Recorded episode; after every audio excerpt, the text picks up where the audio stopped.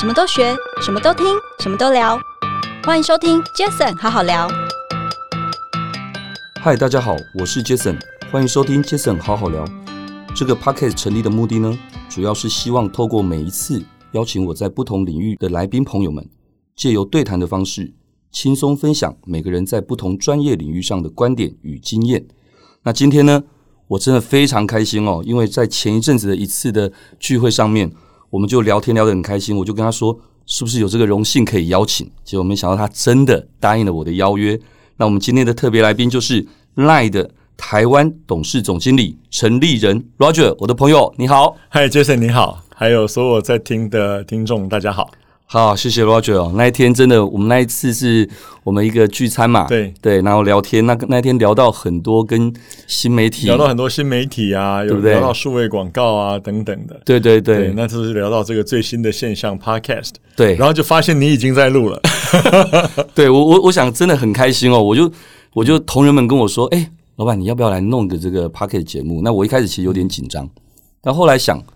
管他的，反正就就就就试试看嘛。就没想到这样一集录一集录一集录之后，现在反而朋友们只要看到我都会开我这个玩笑说，哎呦你现在变成广播节目主持人了。对，所以我今天就把我的这个 podcast 的处女秀献给你了。耶、yeah, 太好了啊，我我真的太开心了、哦、那个 Roger 真的谢谢你，因为我想上次我们会聊到这个也是因为在那样的一个场合，我们这样的业界的朋友们就想说，哎，很多新媒体的聊，那我相信我相信这一年来 podcast 绝对是大家很火热的话题，对对不对？那所以也因为这样子，我想说，哎，邀请您来。第一个，因为毕竟 LINE 它这个生态圈的这个这个计划真的很大哦。尤其我印象很深刻，大概在应该差不多快两年了吧。两年前那时候，我们一起，我 LINE 邀请我们去参加日本，是我们的东京年会，对东京年会， 对, 对, 对那一次非常印象深刻，因为在那样的一个场合，那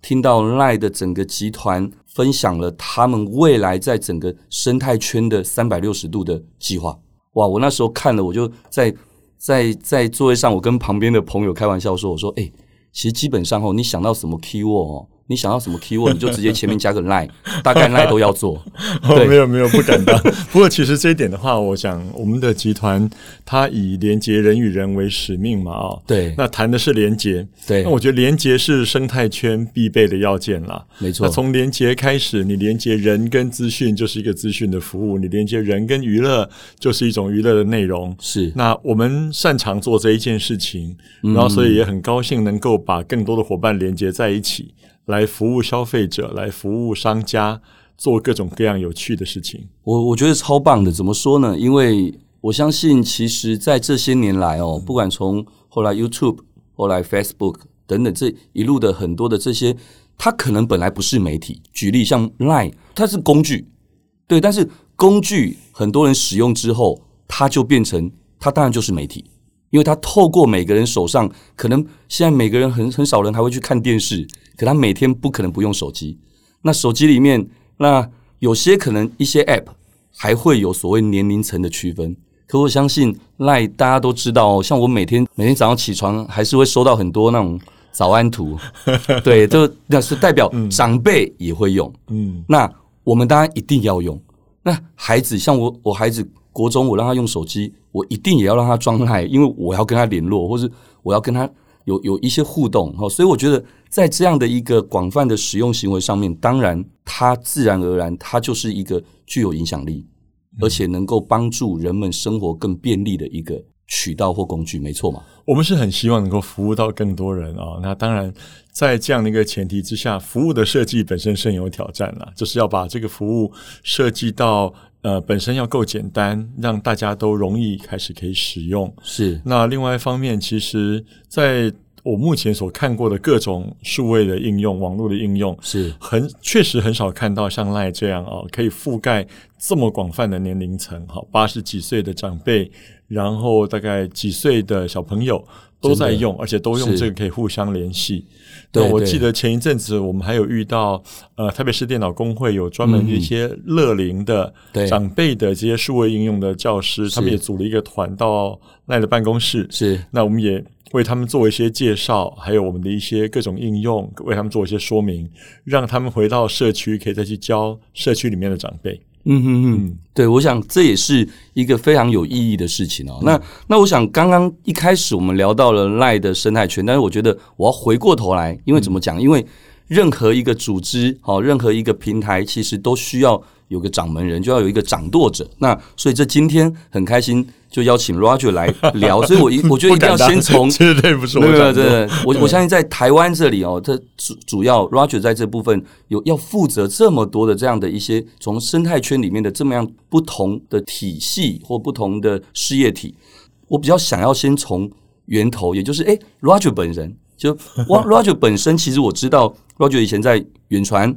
对不对？然后后来到 Samsung， 而且是在中国大陆一长段时间。那回来之后，来到 LINE 的这这一段时间，那是否觉得一个成功的商业模式？因为其实远传也好 ，Samsung 也好，或是 LINE 也好的这些，都是一个非常很棒的一个成功的一个商业模式哦。那在这一块里面，不外乎这些生态圈的经营跟优化。那这部分，我想听听看你这一连串的经验有没有要什么样的连结呢？好，我我我其实有的时候回头看哈，当然这是我觉得是某种机缘。那他们代表的事业的形态都不尽相同，是。那刚好这里面确实就像你刚才讲，都有一点生态圈的要素在里面。对。然后另外一方面呢，就说他们本身的事业各不相同，也有不同的其他的商业模式。但我刚好都掉在跟生态圈有关的部门。哦，这么刚好关系。Okay. 对，可能我个性爱交朋友，嗯、所以呃，从在以前在电信公司的时候，我做的事情就比较像一般人称作所谓叫做电信的加值服务、哦、在那个年代啊、哦，对，那个年代叫加值服务。为什么叫加？为什么要叫做加值服务？就加值服务就不是本业啦。我我开个玩笑跟人家讲说，我们都是那个电信公司里面的非主流，好。就有就多赚、呃，对，有就多赚。而且说真的，在那个年代，电信公司当然最主要的事业就在大家打电话，嗯、甚至于上网，要付流量的费用，对，然后要发简讯，这些就都好大的这个这个金流了嘛。没错，没错。那但是呢，在加值服务这一块，其实是电信事业它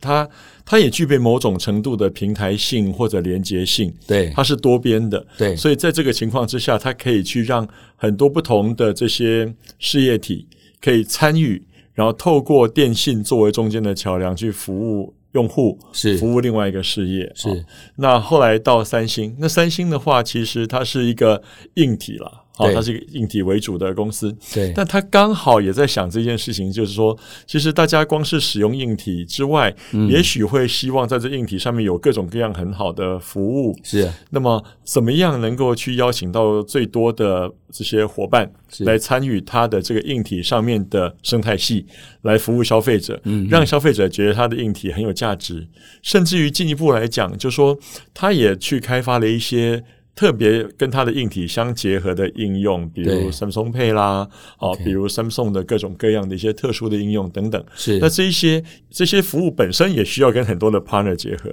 对 对, 对，那所以其实顺着回头过来想的话，过去这一段时间所做的事业形态都跟这样子的跟大家交朋友，然后大家一起共好的这样的形态有关。是，嗯，所以说其实像你说远传它本身就是个电信产业，那电信产业当然也是大家要接触的，可是它还是有差别，因为毕竟谁用中华电信，它就不见得用远传，所以你就服务不到，所以你还是要在那个族群里面再去不断的拨啊拨的。对，对，可是那 Samsung， 那当然他做这件事，可是一样的，他是从硬体出发，就得要用他的手机了，而且又一样了，他又得用他的手机了，又得用他这个品牌的。那不是每一个人都用他的时候，你一样遇到的问题还是一样。可是我就相信在 LINE 的这部分，应该要玩这生态圈，应该玩的讲一句比较白话一点，应该玩的会更爽，对不对？因为这个是说，其实有在使用网络的人都有机会可以去使用，没错。就说他的一开始进去的参与的生态圈的门槛也好，或者用户接触到这个生态圈的各种服务的门槛也好，是相对于比起有硬体或特定的网络来讲的话，当然就少一点点。那就这一点来讲的话，我们很幸运，确实有这个机会。那我们也努力的希望能够服务到我们这个市场里面最大多数的用户。嗯哼哼，对。那用户服务到了之后，接下来我们也希望我们这一个这个所在的市场里面最多的中小企业、最多的商户，也可以一起来用这一个生态圈里面的各种资源互相支持。这个是我们下一步很重要的任务。这一点我完全认同，因为其实包括我们公司杰斯艾德威其实跟 LINE 也是非常紧密的合作伙伴的关系。那这一点我就真的要讲，这个 Roger 没有付钱给我特别讲这一段，是真的真的，因为我觉得其他的也没有付钱。对对对对，因为这这几年我们合作下来，其实我我我常跟身边的朋友们说，我说我一直以来在这样的一个产业，那其实我们会有很多的 vendor， 很多的伙伴朋友们，那有些当然本土的，有些外商的。那但我不得不说一件事，我觉得 LINE 在在这一块跟伙伴的联系的这个关系的这个 maintain 的关系上面，我觉得 LINE 非常用心，他非常用心，是是是是，他他让伙伴觉得他不怕他以后就把他随便像头皮屑一甩就把他甩掉的感觉，他让伙伴觉得 LINE 是真的想跟你一起长期共好。那我觉得这一点是我一直非常感动的。那也坦白讲，这也是为什么这么多年来很多人问我，奇怪 Jason 除了你十六年前创业的时候独家代理的无名小站之外，后来为什么经历了 Facebook 也好，或是 Google 的 YouTube 等等这些，奇怪怎么都没有听到杰斯艾德威是跟 Facebook 跟 Google 他们是所谓的 official 的关系。当然每一个媒体代理商都可以也都应该需要有 Facebook 或 Google 等这些解决方案，是一定要有，我们也有，但是我讲的是official 的合作关系这一件事情。我坦白说，除了无名小站之后十五年来，我其实就只有跟 LINE 是真的是最紧密的关系，这一点是我特别想要感谢 LINE 的、哦、嗯，真的没付钱，不过这是真的，谢谢你，这是真的，这是真的。不过话说回来，这真的是这样，因为我觉得一个生态圈里面、哦、这个各种不同的伙伴互相提供养分，互相支持，是，然后大家在这里面连结越多元越深，我觉得这一个生态圈的价值会越高。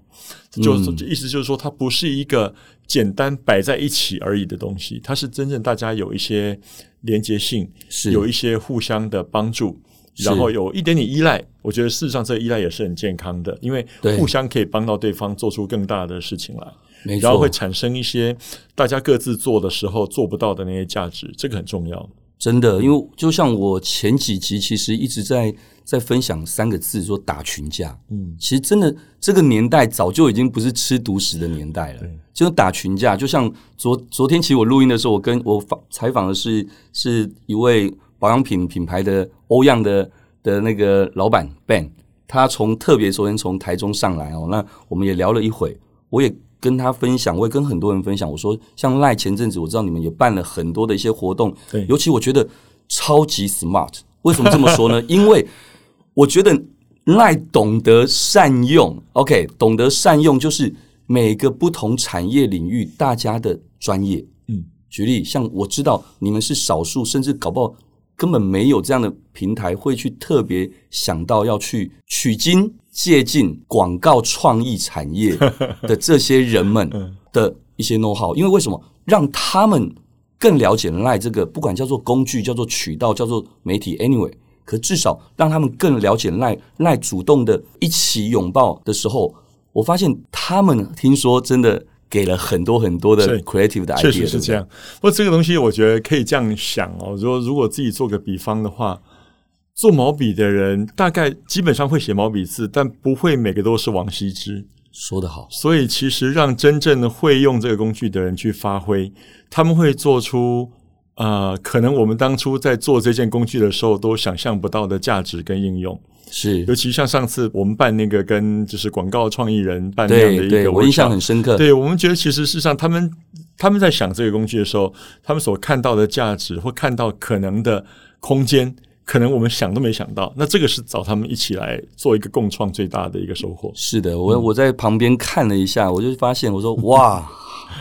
好有智慧，没有没有，对对对对对。欸，所以刚聊到生态圈这件事的时候，那也很好奇哦，那 LINE 在如何评估或发掘，就刚刚我们说的，当我们那是开玩笑说，只要把任何一个 keyword 就前面加个 line 就 OK， 但开玩笑，但是其实事实上确实要也不是不行，可是一定会有先后顺序，优先缓急。那所以你们在评估或发掘这个 line 的生态圈的应用服务这件事情，你们会怎么样的来考量这件事呢？其实说真的，呃呃，来源很多元。这样讲的意思就是说，其中一种很可能的情境就是其实有 partner 看到啊，这件事情如果跟 LINE 一起做可能可以做得很不错，所以 partner 找上门、oh, okay. 提供一个很好的 idea、嗯、这是一种最直接、嗯、最常发生的情境，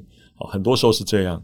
那所以我们也很欢迎，这是一个。那另外一个的话呢，就是从我们这一头观察社会的动态，然后看到这个社会的动态当中也许出现一个新的需求，对，也许出现一个新的一个快速上升的一个一个热门的关键字，一个趋势，这些也会触发我们去想，那诶、嗯、这件事情会不会有可能其实我们可以找几个 partner 一起来做，是、哦、像这样子。那我们是最终回到最后的这个执行的话呢，我想我们的信仰是说一定是有一些消费者、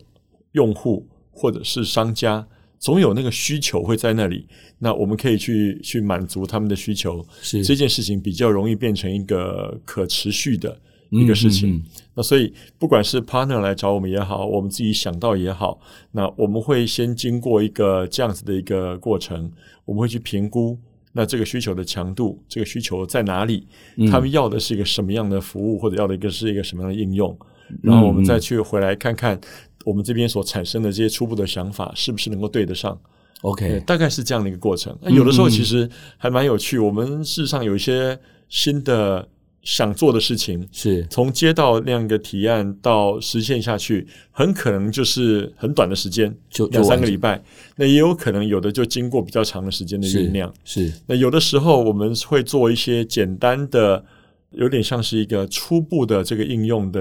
呃草模，或者是说叫做一个我们叫做一个 prototype 一个原型的一个开发，是、嗯，然后给少数人先试试看，是对，所以大概像这样的方法去收集 idea， 然后让它丢到我们的用户当中，看看这个需求的强度，然后看看我们怎么样做下一步的推展。OK， 那所以刚刚我再 echo 一下、哦，刚刚大家应该有听到一个 keyword 一个重点哦，就是。如果想要跟 LINE 合作，而且甚至有机会从无到有的生态圈的是你，当然你可以多多的提供一些想法提案，我相信 LINE 是非常愿意接纳很多的各方各面的一些想法，对，对不对？对，因为其实说说实在话，就是当然，因为第一，我们不太可能自己做所有事情，没错，我们能够做的事情其实很有限，是，所以。跟更多的合作伙伴做，这很重要。那我们想得到的事情也很有限，是，所以我们其实办学生、大学生的商业竞赛，听听看大学生会想些什么。是，然后我们也有跟一些新创做合作，我们有一个叫做 Protostar 的 program。OK， 这个是专门针对新创 startup 的。嗯，那我们愿意提供一些资源，然后他们也会提他们想做的事情，所以很多这些管道让我们一直可以有机会听到这些从外面来看。这个市场这个社会可能需要一些什么，然后我们可以怎么样帮助他们实现。太棒了，太棒了，我觉得这部分真的也非常期待，真的很期待 LINE 有更多在生态圈上面让大家能够有更方便的便利的生活方式，嗯，这是真的。那那另外我想在推动 LINE 的这个生活圈的过程当中呢，有没有什么当然可以分享的就尽量分享，就是有没有什么遇过的一些难题问题辛苦的是可以值得拿来跟大家分享一下的呢？一秒钟特定的特定的案例一下子没有想起来，但是如果说广泛的来说哈、嗯，我觉得大概有几个类别。嗯，一个就是我立刻可以想到的，譬如说，因为当我们想要做些什么，当然浮现这样一个 idea， 跟伙伴也许也共同看到了一些市场的需求。那在要去实现这件事情的过程当中，当然。我觉得在任何市场都一样，其中第一步就是去了解除了需求的存在，除了市场的状况之外，是那么法规面哦，这很重要。所以其实有一些事情的话呢，也许因为它的创意很新，是也许还没有经过实验，也许还没有经过别人提出来过，所以有的时候会有一些在法规面的一些目前或者是说没描述清楚，或者也许还有限制的地方，嗯，好、啊，那我们也许开始就要去把我们的想法梳理清楚之后，然后试着去做各种沟通，看看有没有可以突破的空间。嗯啊、那这一些其实我觉得呃很幸运，说真的，在台湾我觉得虽然说一个民主的社会，某种程度来讲有很多表达意见的方式，而且其实也容许很多的尝试，没错，甚至于金融都有沙盒嘛、啊对对对哦、所以其实有一些事情经过一些沟通之后，我们可以找到可能可以往下推进的方法，或者是说可以去推动一件事情从无到有，也许会制定出一些规则出来。嗯嗯嗯，前不久像是呃，譬如说我们的 Line Taxi， 我们想真正要来做一个能够合乎法令的这样的一个所谓呃免用车表，是可以事先计算预算车资的这样子的一个业务。那要做这件事情的话，其实我们也是刚好那时候呃交通部也推出新的一个这样的一个制度，是有这么一个审查委员会，是所以 Line Taxi 的这一个免用车表的这个车资预估的这整套。计算方式，我们也是那个审查委员会遇到的第一个案子哦， oh, okay. 所以等于说是正式的开始有第一个像这样合法的、经过验证的，对于你的未来的这个车资的一个预算预估是像这样。那所以法规面的一些挑战，我觉得那个是对于所有新创来讲，通常都一定会有这一题，这很辛苦不容易。那另外一题的话呢，当然就是说，其实跟合作伙伴一起想到了一件事情，但是这个事情的。我们做生意嘛，好，总是最后不管一开始的初心如何，最后需要有一些经济上的回报来支持这件事情可以可长可久。是，那但是呢，有的时候这种东西真的要等很久。没错，没错。所以其实它的回收的速度够不够快？对。那么是不是很快可以让它长到一个可持续的规模？对，这个也是另外一个挑战。那有有一些远景，我们看到大家一起看到，觉得这件事情真的值得做。但是可能需要比较长一点的时间去推动，可能也许现在还在拼图里面缺了一块，对，我们也许要再去找第三个 partner 进来，让这件事情可以完整，这也是一题。嗯，那当然有的时候就要跟合作伙伴多一些讨论，去看看那个拼图怎么样找到，或者是说大家怎么样在一开始的时候愿意多出一点力气，多投入一点点，为那个比较遥远的回报。是，嗯。哇，我觉得谢谢 Roger 哦 Roger 给了很大的一个一个分享哦。我觉得这部分包括了，其实刚刚 Roger 这样听到这个部分的时候，我就在想，诶，对，那除了遇到哪些问题这之外呢？那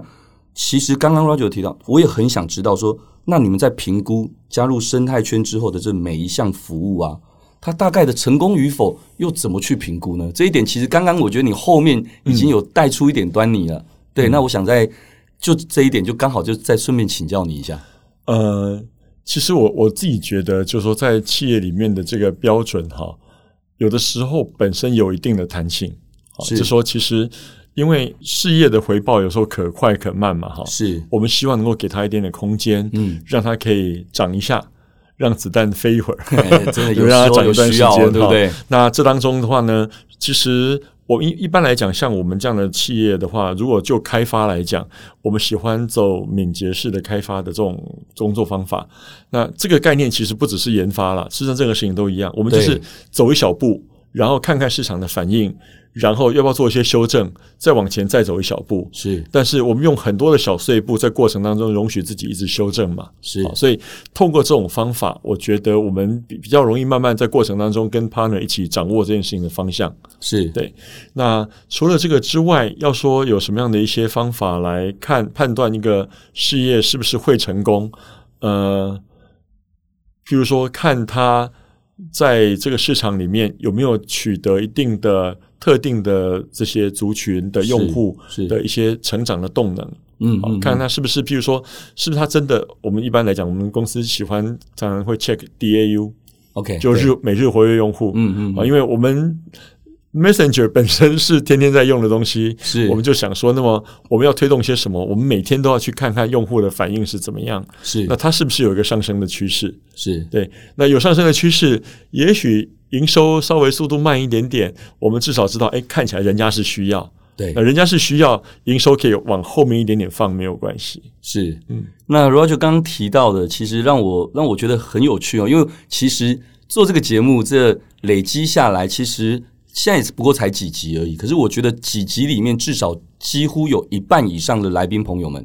都会带到一个重点，而我觉得这是完全符合现在这个年这个数位网络时代的一个、嗯、一个发展的方向，就是因为网络时代其实常错的成本较低，所以大家先求有再求稳再求好的方式，其实不是只有像过去可能哇所有东西都要全部万事俱备，就最后可能一个点没到就全部都得 fail 掉，那浪费的金钱别说了，时间更是可观。哦，所以我觉得其实每个都会提到就是常错成本的低廉，所以让大家可以试着去愿意，就算犯错又如何？嗯，除了可以得到经验之外，其实自己也可以调整更快。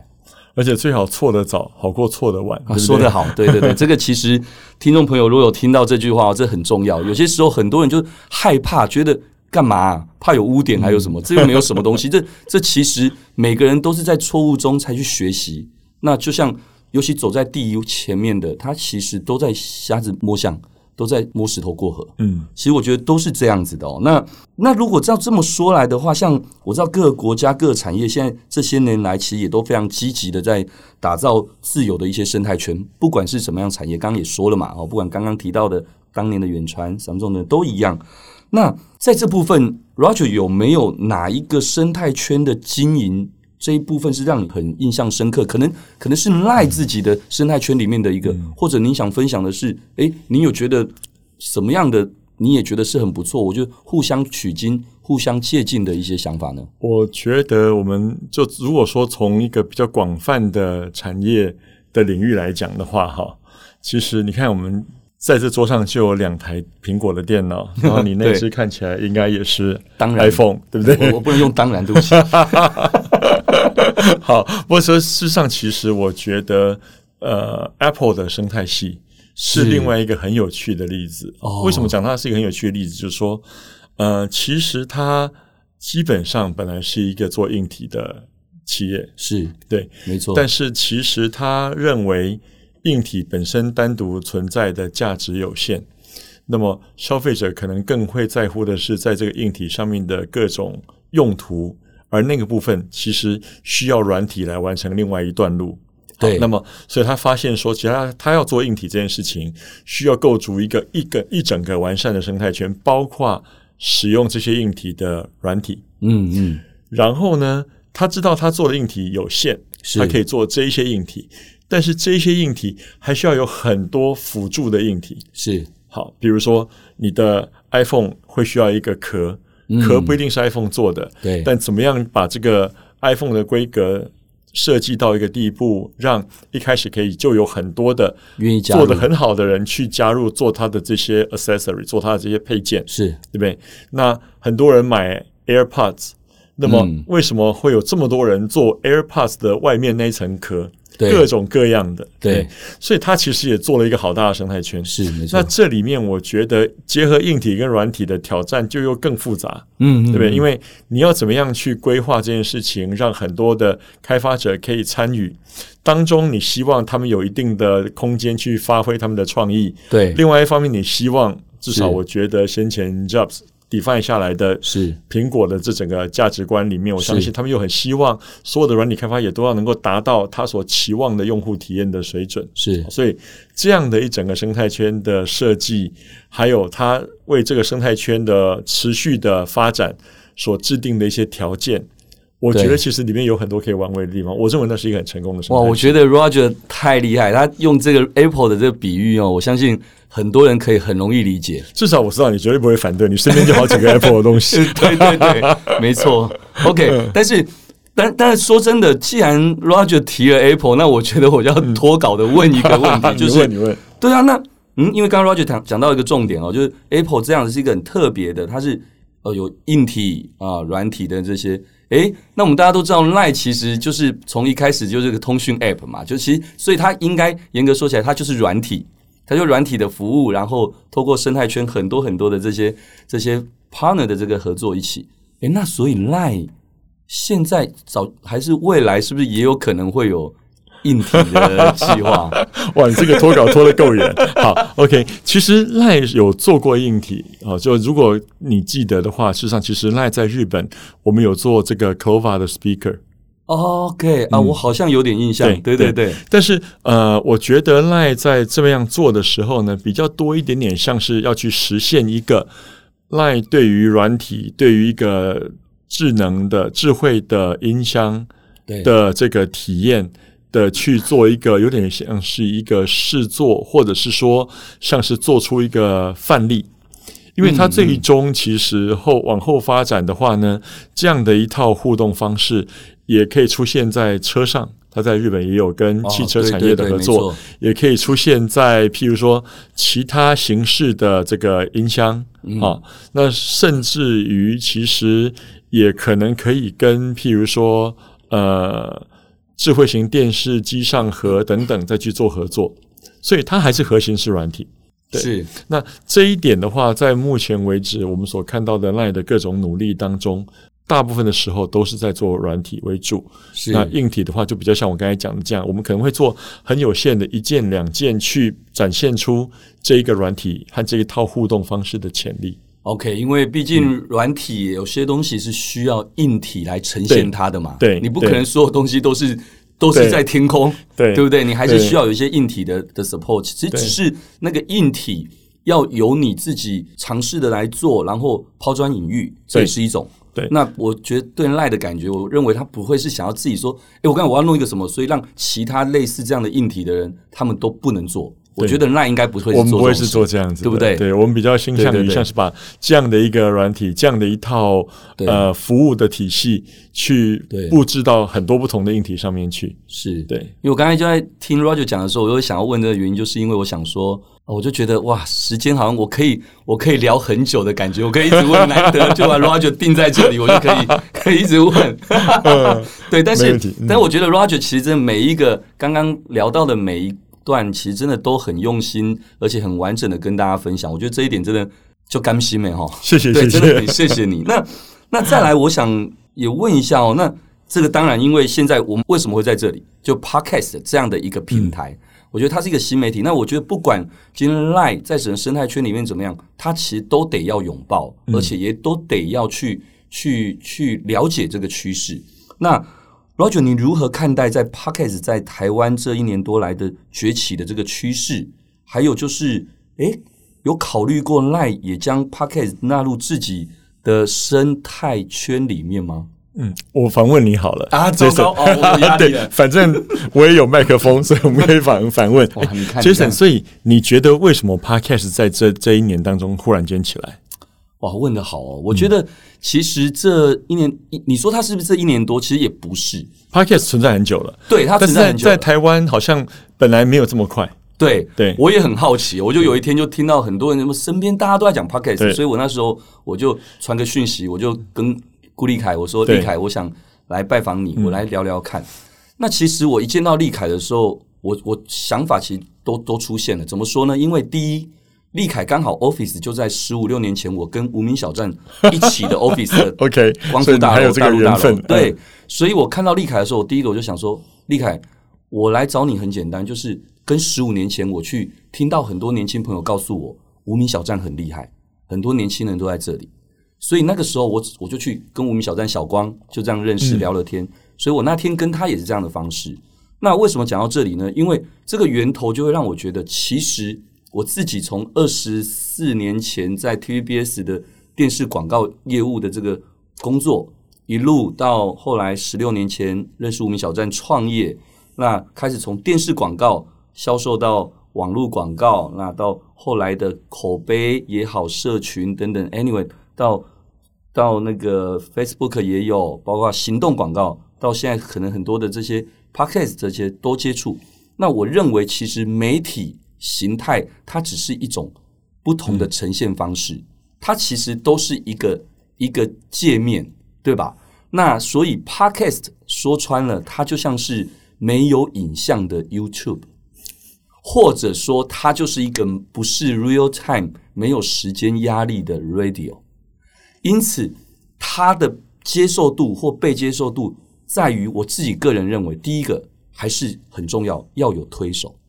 所以我认为像不管Sound On、立凯他们就是诶，因为他们从美国回来，他们自己其实耳濡目染很久的这个 Podcast 文化，他们自己常听，所以他们会觉得为什么台湾这一块没有呢？所以但是当一旦有人愿意投入要去推广要有这件事情的时候，其实一样它也会形成一个生态圈，就像我刚刚提到的啊，我接下来的那个同学他们正成集团的这个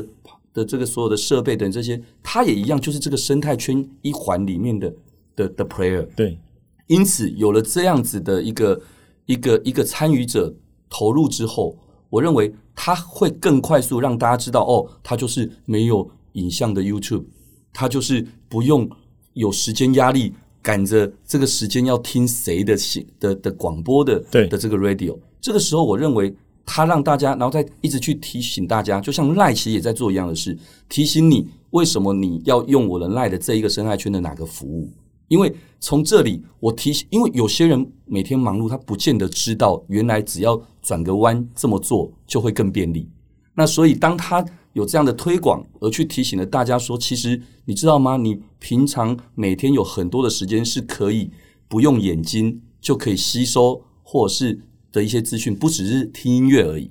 那我认为这是我个人简单的想法，我不知道有没有可以让 Roger 觉得满意啊？哇靠，突然被考试哎、欸！没，你看，因为你想想看，所以因为我们是合作伙伴这么久了哈，所以作为一个 partner， 你刚才就做了一个完整的 pitch。是，就说服了我 podcast 很重要。哇所以各位如果以后赖真的有做 podcast 的时候记上我一笔记上你一笔，对对对，我是工程推动者、嗯、不过所以其实是就我们确实也就像你刚才讲的嘛，好，所以最近这也许这一年来 podcast 存在很久了，对不对？事实上它存在的时间比 iPhone 还久，是是 iPod 的时代的一个服务了， 对, 对不 对, 对？但是在台湾可能这一段时间因缘际会，有推动的人，也有推动的一个时间的一个条件，比如说包括我觉得因为疫情的关系，很多人有更多的可以消费数位内容的时间，是也可能对这个事情有点推波助澜，无论如何他就上来了，而且我觉得大家都感受到它的好处，就像你刚才讲的，这是一个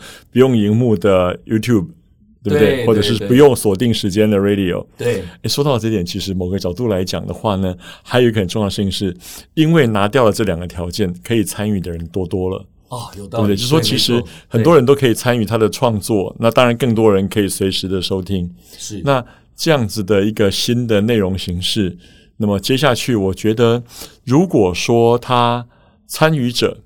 都能够得到一个适当的回报，回报不一定是钱呐，哈，对，是钱最好。嗯、不过，但是我觉得，就像譬如 Jason， 可能今天录 podcast， 基本上就是出来跟大家交朋友，你应该不太需要钱。但是，但是呢，有些人可能需要经济上的回报，有些人则是很高兴他的一些人生体验或业界观察可以分享。对。这是一个影响力扩散出去，这也是一种心理上的回报。那么我觉得参与者如果都得到适当的回报来鼓励他继续贡献，把这个生态系做大，我觉得将来各种各样的人在很低的门槛之下可以参与做属于他的这个 podcast 的创作，那这件事情就会一直大下去。对，那我们能够做的事情哈，其实因为我们首先，当然我们目前并没有参，还没有参与这件事情，但我想到可以做的事情就是说，其实这是一个生态圈的交集的概念。这两个生态圈可能交集在哪里呢？LINE的生态系在 Podcast 的这个生态系当中，可能的其中交集之一，就是说不定我们可以帮大家推荐。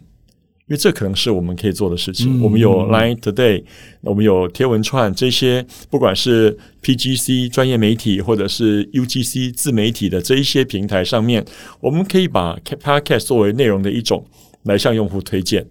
那推荐这件事我们蛮会做的，对，所以这就可能是一个生态系的交集。哇 Roger， 你知道我刚刚因为对不起，我因为今天穿长袖，我跟你讲拉起来跟你看，我真的起鸡皮疙瘩。没有，是真的真的，因为怎么说呢？因为其实事实上，嗯，没有错。我自己其实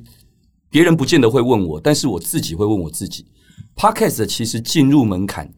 制作进入门槛其实是极低的，对，所以它可以很快速的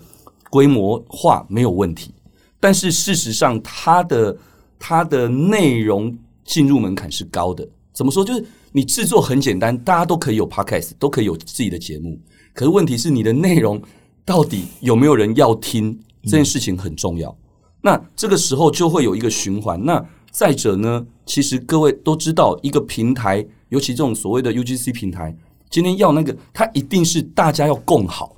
绝对不是只是让这个平台好，怎么可能谁会都跟我一样只是为了交朋友？没有，就对，就只是说，应该说，我觉得我自己也也也自己在问这件事情哦，就是